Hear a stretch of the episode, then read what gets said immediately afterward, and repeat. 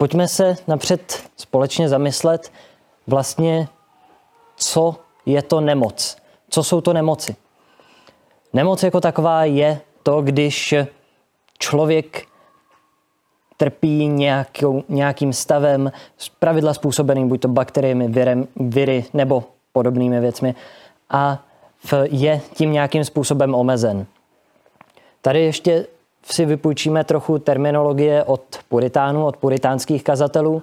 Tím mluvili o primárních a sekundárních příčinách.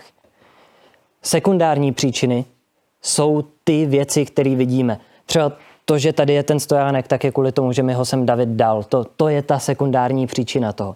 Primární příčiny jsou boží příčiny. To je, že to chce Bůh. Takže to, že jsme se tady dneska sešli a i to, že tady teď ten stojánek je, je proto, že to je součástí božího plánu. Pojďme se vrátit k těm nemocím. Nemoci mají svoje sekundární příčiny.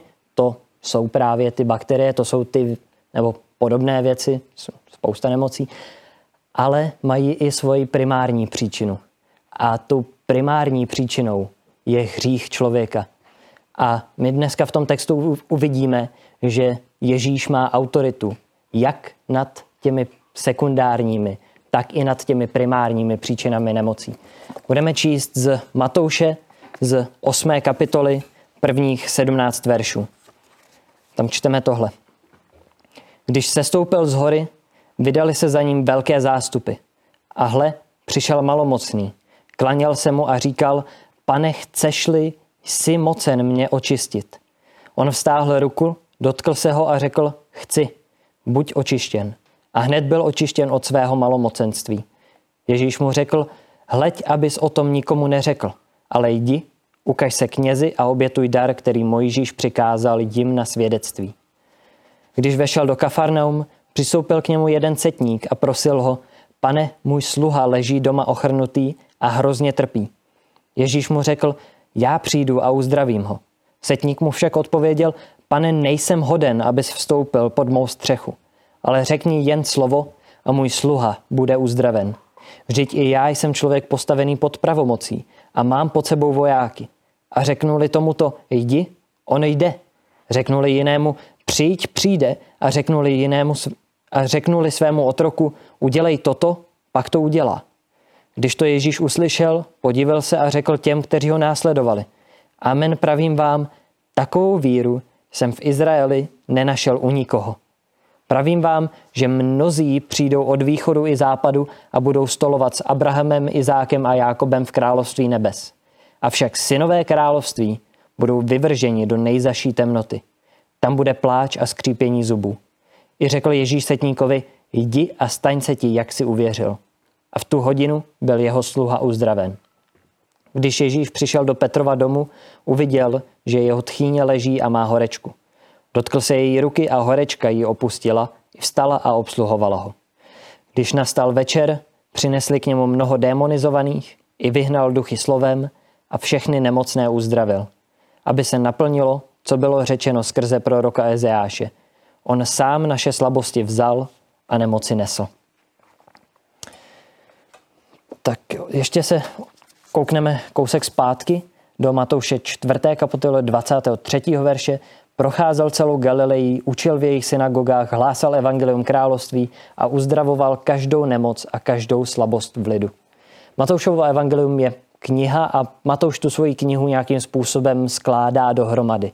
A v minulém roce jsme procházeli pátou až sedmou kapitolu kázání nahoře a to bylo naplnění první půlky tohoto verše. Matouš čtyři dvacet tři, že pr- učil v jejich synagogách, hlásal evangelium království. A teď se dostáváme do druhé půlky tohohle verše a uzdravoval každou nemoc a každou slabost v lidu. Než se pustíme do toho samotného textu, musíme se podívat trochu na kulturní kontext, ve kterém Ježíš žil. Protože to, co je na tomto textu tak překvapující, to, co Matouš chtěl ukázat, je, že Ježíš má autoritu nad nemocí, ať jí trpí kdokoliv. Ať jí trpí židé, ať jí trpí pohané, ať jí trpí muži, ať jí trpí ženy. Pro nás tohleto možná přijde, nám to přijde takové samozřejmé. Samozřejmě muži, ženy jsou si rovní, národy jsou si rovní, ale ne vždycky jsme to tak vnímali. Ne vždycky to bylo mainstreamové vnímání těchto problematik.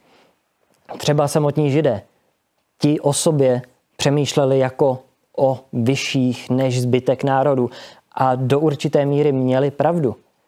Než přišel Ježíš a zbořil zeď mezi Izraelem a národy, Židé skutečně byli ten jediný vyvolený národ.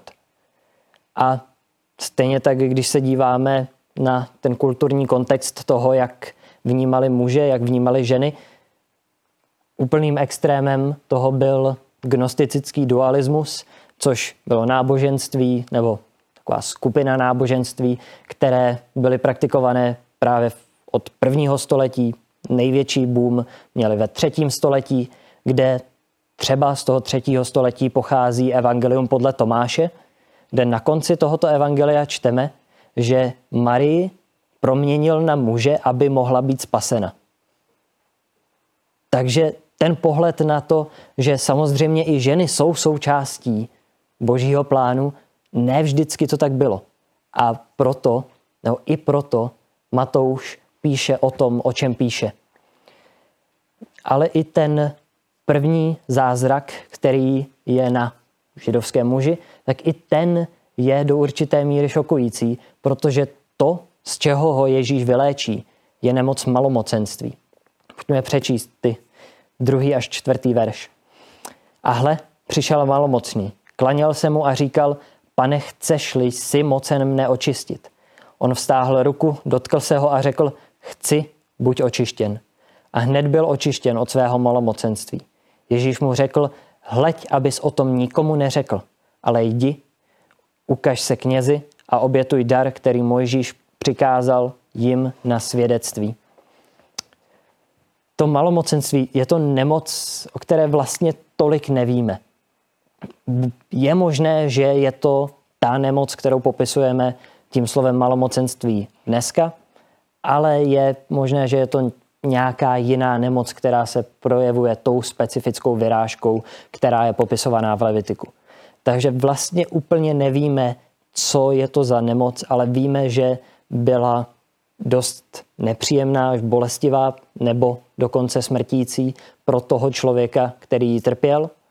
A víme, že ti lidé se jí nebáli ani zdaleka tolik kvůli těm samotným příznakům, ale hlavně kvůli izolaci, kterou ten člověk, který touto nemocí trpěl, musel podstoupit. Ten člověk, který měl malomocenství, se musel kompletně izolovat od celé společnosti. Nemohl ani do města. Kdekoliv šel, musel křičet nečistý, nečistý a nikdo se k němu ani nepřiblížil. Tady se pouštíme trochu do spekulace, ale pojďme se zkusit vžít do situace toho muže, který přichází za Ježíšem. On ví, že má nevyléčitelnou nemoc, kvůli které nesmí nikam vůbec blízko k ostatním lidem a nevíme, jak dlouho jí trpí. Může to být pár měsíců, ale klidně to mohlo být deset, dvacet, třicet let v úplné izolaci. A v, když si uvědomíme, co to je, všichni jsme si prošli karanténou, prošli covidem a když vám našli pozitivní test, tak jste museli být nějakých čtrnáct dní v izolaci.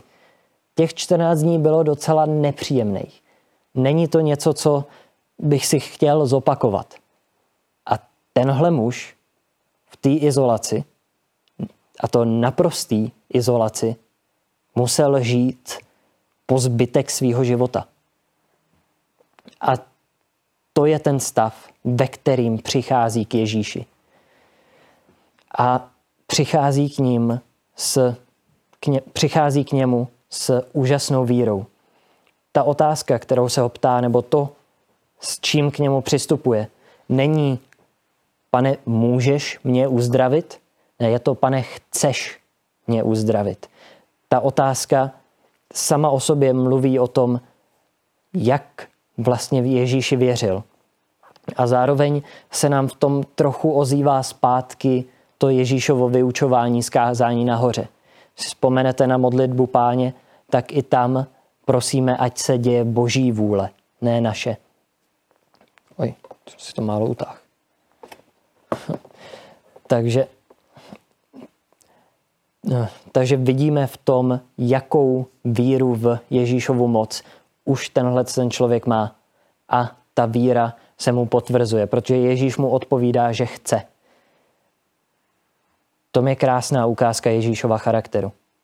Toho člověka se pravděpodobně po ty desítky let, nebo jak dlouho tu nemoc mohl mít, nikdo nedotkl. Nikdo se k němu ani nechtěl přiblížit. A Ježíš přichází a dotýká se toho nečistého. A pod Ježíšovým dotykem se stává čistým. Moc těžký na to. No. A v... opět musíme si uvědomit, že pro ty lidi tenhle zázrak, to, že byl očištěn od malomocenství, to ukazuje na to, že Ježíš musel konat zázraky, že to nebyl ani doktor, ani nějaký kouzelník, že to, co dělal, bylo skutečně od Boha, skutečně zázračné. Lidé, kteří měli malomocenství, byli považováni v podstatě za mrtvé, protože se, jak jsem říkal, věděli, že ta nemoc je nevyléčitelná, museli se izolovat. Ten, kdo dostal malomocenství, prostě mohl počítat s tím, že pro všechny ve svém okolí je jako mrtvý. A z tohohle ho Ježíš dostává, z tohohle ho Ježíš vyléčí. Na konci toho textu jsou dva příkazy. Čteme, hleď, abys o tom někomu neřekl, a jdi, ukaž se knězi. Jsou to takové složitější příkazy, je, jsou trochu těžší na, pro, na pochopení. Ten první příkaz mluví o něčem, čemu říkáme mesiášské tajemství. Je to výraznější v Markově evangeliu a je to o tom, že Židé tou dobou považovali mesiáše, tu osobu mesiáše, jako někoho, kdo je vysvobodí z římské nadvlády, jako vojenskou figuru. Ježíš nechtěl být viděn takovýmhle způsobem. Jemu bylo jasné, kdyby se Římané dozvěděli o tom, že přišel židovský mesiáš, tak že by tam vlítli a zatočili s ním, protože by si nechtěli pod nosem nechat vyrůst takhle výraznou vojenskou figuru. A navíc proto Ježíš nepřišel. Ta vojenská, vojenský pohled na Ježíšovo mesiášství byl pokroucený. Bylo to něco jiného, než proč Ježíš skutečně přišel. Ten druhý příkaz, a, ale jdi, ukaž se knězi a obětuj dar, který Mojžíš přikázal jim na svědectví. Opět se vracíme do kázání nahoře.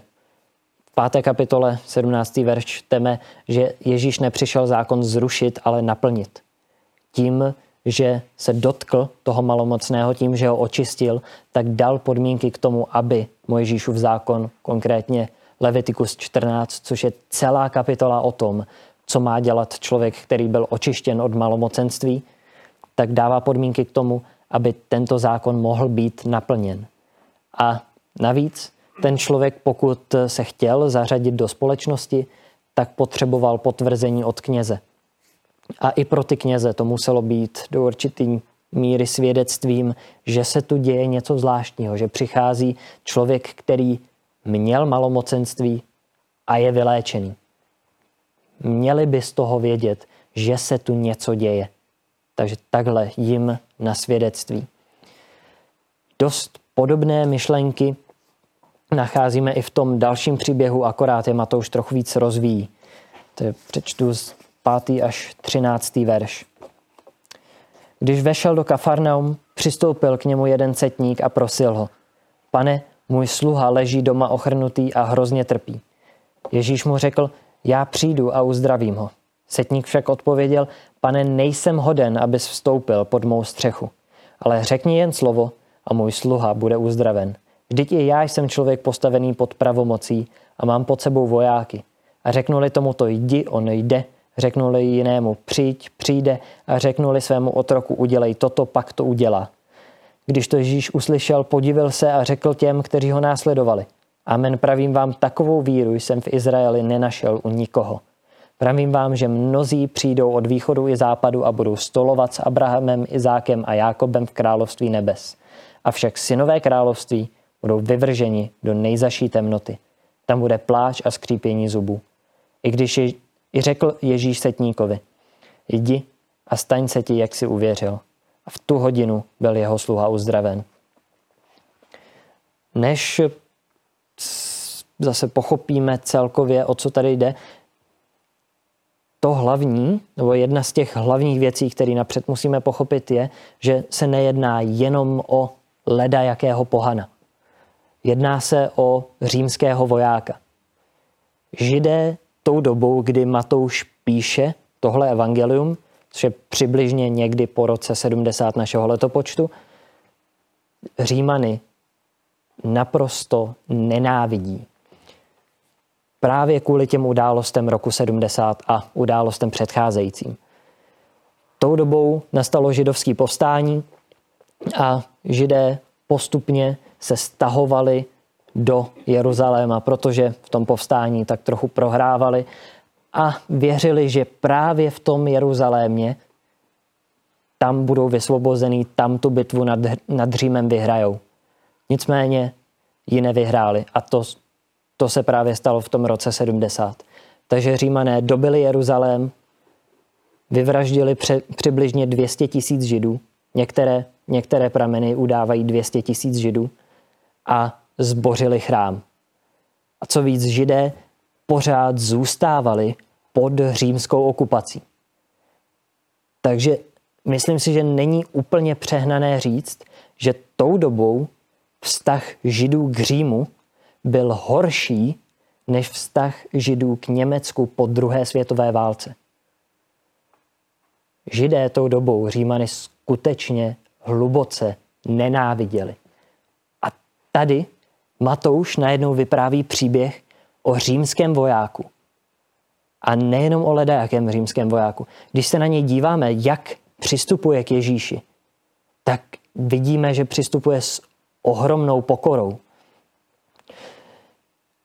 Nejenom, že němu přistupuje a prosí ho.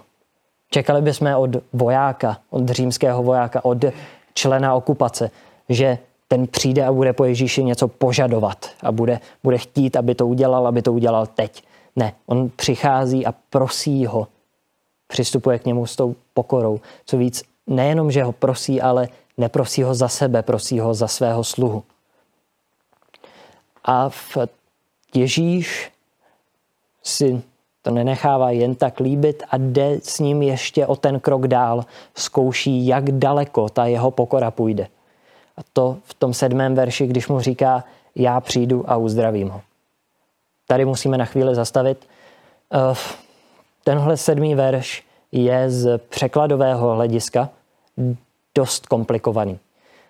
Protože původní řečtina, původní manuskripty, které se k nám dostaly, tak ty nejstarší nemají diakritiku. Nemají tečky, čárky, otazníky, vykřičníky. Tyhle ty věci prostě nemají. Takže pokaždé, když my přistupujeme k nějaké větě, tak se snažíme zkoumat. Je to věta oznamovací, je to něco, co prostě říkám, nebo je to otázka, nebo je to rozkaz. A v tady se interpretace různí. Nicméně já se tu přiklá, přikláním k té straně, která říká, že tahle věta je otázka. Takže ten sedmý verš bychom mohli číst mám snad já k tobě přijít a uzdravit ho. Tohleto by bylo legitimní čtení, pokud přistoupíme na to, že je to ta otázka, což v stávající době většina komentátorů se přiklání k téhle k téhle variantě, že, že se v tom sedmém verši jedná o otázku.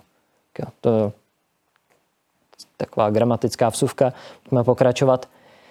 V ten problém, se kterým tady Ježíš setkává, je, že Židé normálně nechodili k pohanům do jejich domů, protože pohané, mezi nimi i tenhle setník mívali doma velké množství různých bůžků, různých model, od kterých doufali, že jim zařídí prosperitu, zařídí jim zdraví a tak dále. Takže kdyby jsme tu otázku dotáhli až do jejího úplného extrému, tak v podstatě se ho tady Ježíš ptá, mám snad já přijít k tobě domů a stát se jedním z těchto z těch tvých bůžků, jedním z těchto z těch způsobů, jak ty doufáš, že se budeš mít dobře? A ten setník mu odpovídá úplně jinak. On mu odpovídá toho, že není hoden. A úplně se před ním pokořuje. Takže tím Ježíšovým testem prochází úplně na výbornou. Dál, když se budeme dívat na to, čemu věří. Tady je explicit, explicitně říká to, co předtím tam bylo jenom tak jako mimochodem, implicitně, nenápadně vyjádřeno. Říká, že Ježíš má autoritu přímo od Boha. A to takovou, že cokoliv on řekne, tak je to, jako kdyby to řekl Bůh. V, tady proč používá tu metaforu těch vojáků, těch svých otroků, to je kvůli tomu, že v tehdejší době, když setník nebo nějaký římský důstojník něco přikazoval, tak to přikazoval z moci samotného císaře. Takže samotný císař delegoval svoji moc v těch jednotlivých stupních svojí armády a neposlechnout setníka nebo neposlechnout římského důstojníka bylo stejně závažné jako neposlechnout samotného císaře, neposlechnout samotného vládce celé římské říše. On právě říká, s tím, jak já mám takhle delegovanou moc od císaře, tak já věřím, že ty máš takhle delegovanou moc od Boha. Takže proto stačí, když ty něco řekneš, tak to tak bude. To je ohromná víra a Ježíš se nad ní udivuje. Ježíš je až z toho překvapený. V Je zajímavé, že to, že se Ježíš něčemu diví, tak nacházíme jenom ve dvou příbězích ze všech čtyř evangelií. Tohle je jeden z nich, kde se Ježíš diví nad vírou pohana. A druhý příběh, který je třeba v Markově šest, tak tam se Ježíš diví nad nevírou lidí ze svého vlastního města. Tam se Ježíš diví nad nevírou Židů. A v Nám tohleto dokazuje, že víra není z racionality. Víra není něco, k čemu bychom si měli logicky dojít. Protože pokud by byla, tak jsou to právě Židé, kteří měli věřit.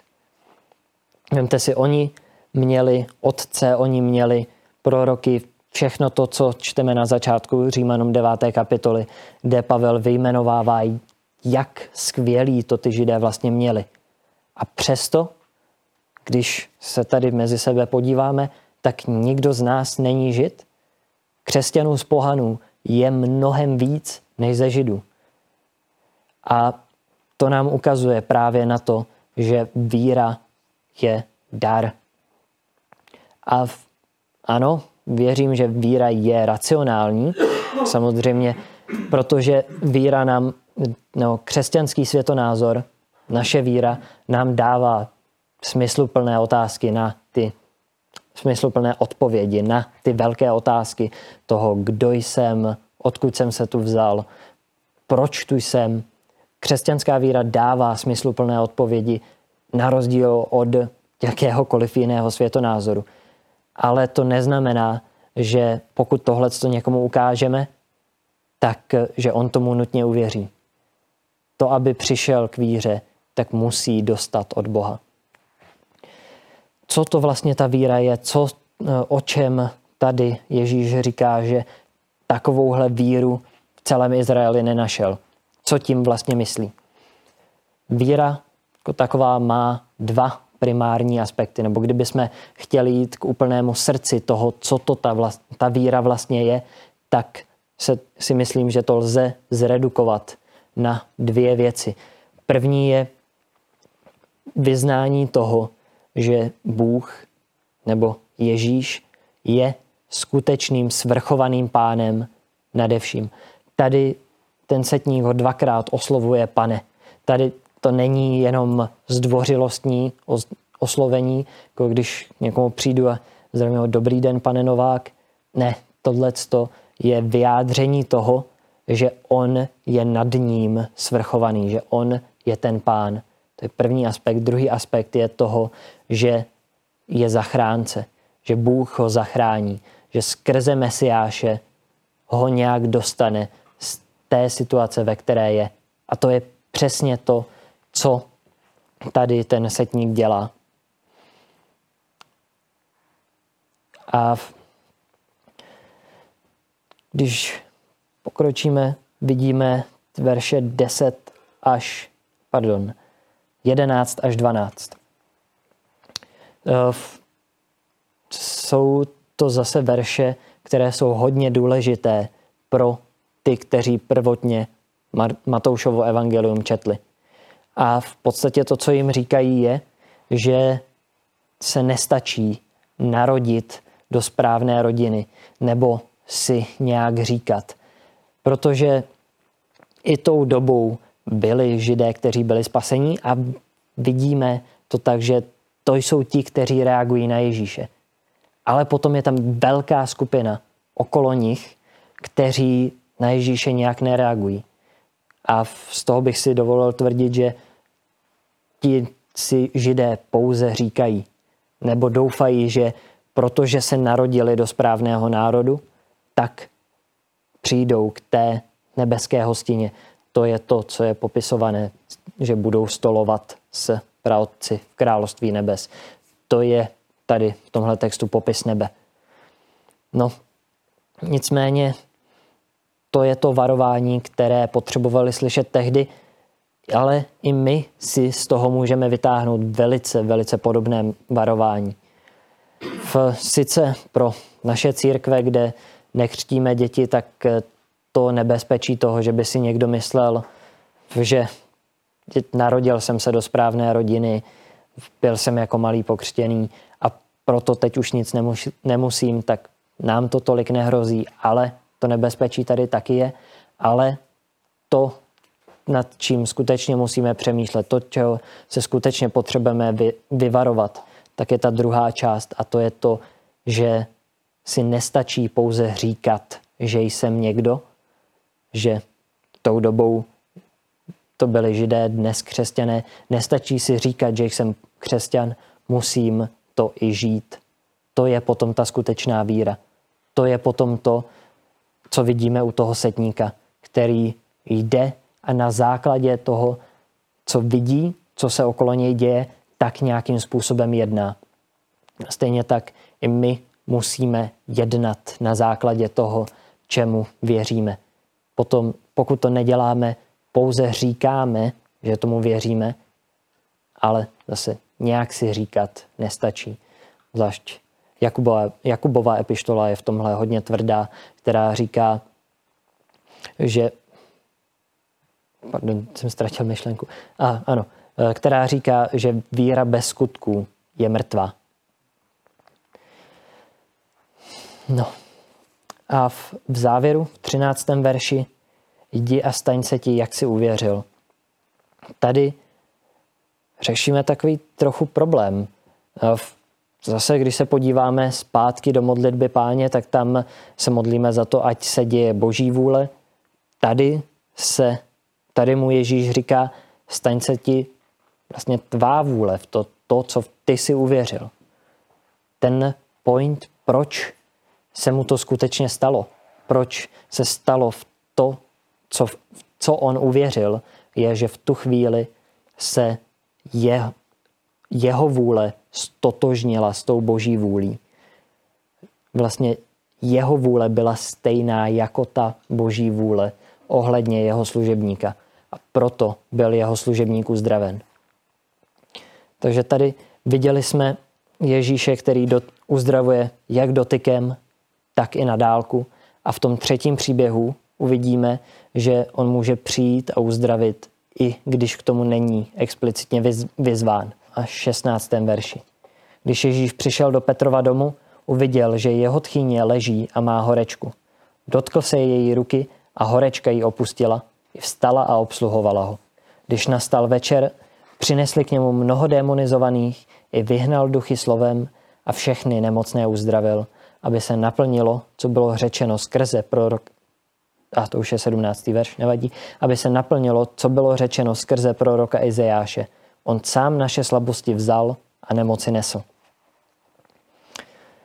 Tady zajímavé první věc, které by si prvotní čtenáři všimli, uzdravuje ženu. A jak už jsem říkal hned na začátku, i ženy, i muži, všichni jsou součástí Ježíšova plánu. Zase nám to možná připadá samozřejmé, ale v té době bylo důležité, aby tohle pisatelé Bible, aby Ježíš to opět a opět zdůrazňoval. Protože přestože v židovské kultuře ženy měly vyšší místo než ve spoustě jiných kulturách, které zaznamenáváme během historie, tak stejně to místo bylo nižší, než jak bylo původně zamýšlené. Bylo jiné než člověk, jiné role, ale stejné hodnoty. I v téhle kultuře, která se snažila o to být dobrá, nebo měla tam nějaké ty základy, tak prostě ženy byly občané druhého stupně, no, druhé třídy. A proto tady Matouš výslovně zaznamenává, že to byla Petrova tchýně, že Ježíš přichází a uzdravuje i ženy, že i oni jsou součástí jeho plánu. To krásné, co na Petrově tchýni vidíme, je její reakce na to uzdravení. Ona vstane a jde ho obsluhovat. A to je ta správná reakce na Ježíšův dotyk, na Ježíšovo uzdravení. Jít a sloužit mu. Je toho krásným příkladem. Pokračujeme dál v textu. Ježíš dělá množství zázraků. Myslím si, že to, co si z toho máme vzít, je pohled na Ježíšův charakter, na to, že když k němu přichází lidé, tak on je neodmítá, uzdravuje je, přestože v tom textu čteme, že nastal večer. Pravděpodobně Ježíš kvůli tomu, aby mohl uzdravovat, tak odkládal svoje vlastní věci, svoje vlastní potřeby a zůstával s těmi lidmi a uzdravoval je. A druhá věc, kterou si z toho můžeme odnést, je ten pohled na Ježíšovu moc, že on má skutečně moc nad každou nemocí.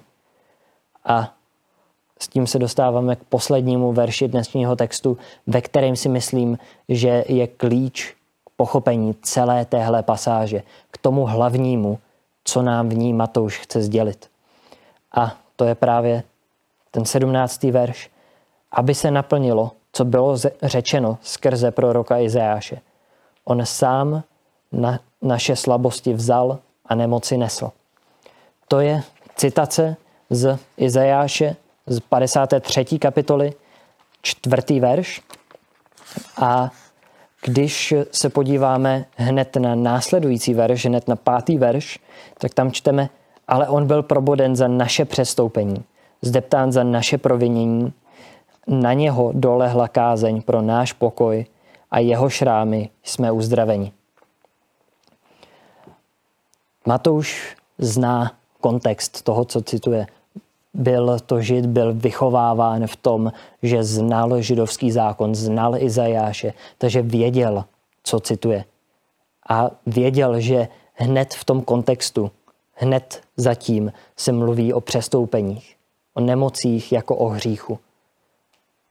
A to je ten point, že Ježíš nejenom, že může vyléčit ty fyzické nemoci, ale když za ním přicházíme, on může vyléčit i ty duchovní, i ty primární příčiny našich nemocí, i to, z čeho veškeré naše problémy, veškerý zlo v nás vyvěrá, i tohle Ježíš může uzdravit, když s tím za ním přicházíme. Amen.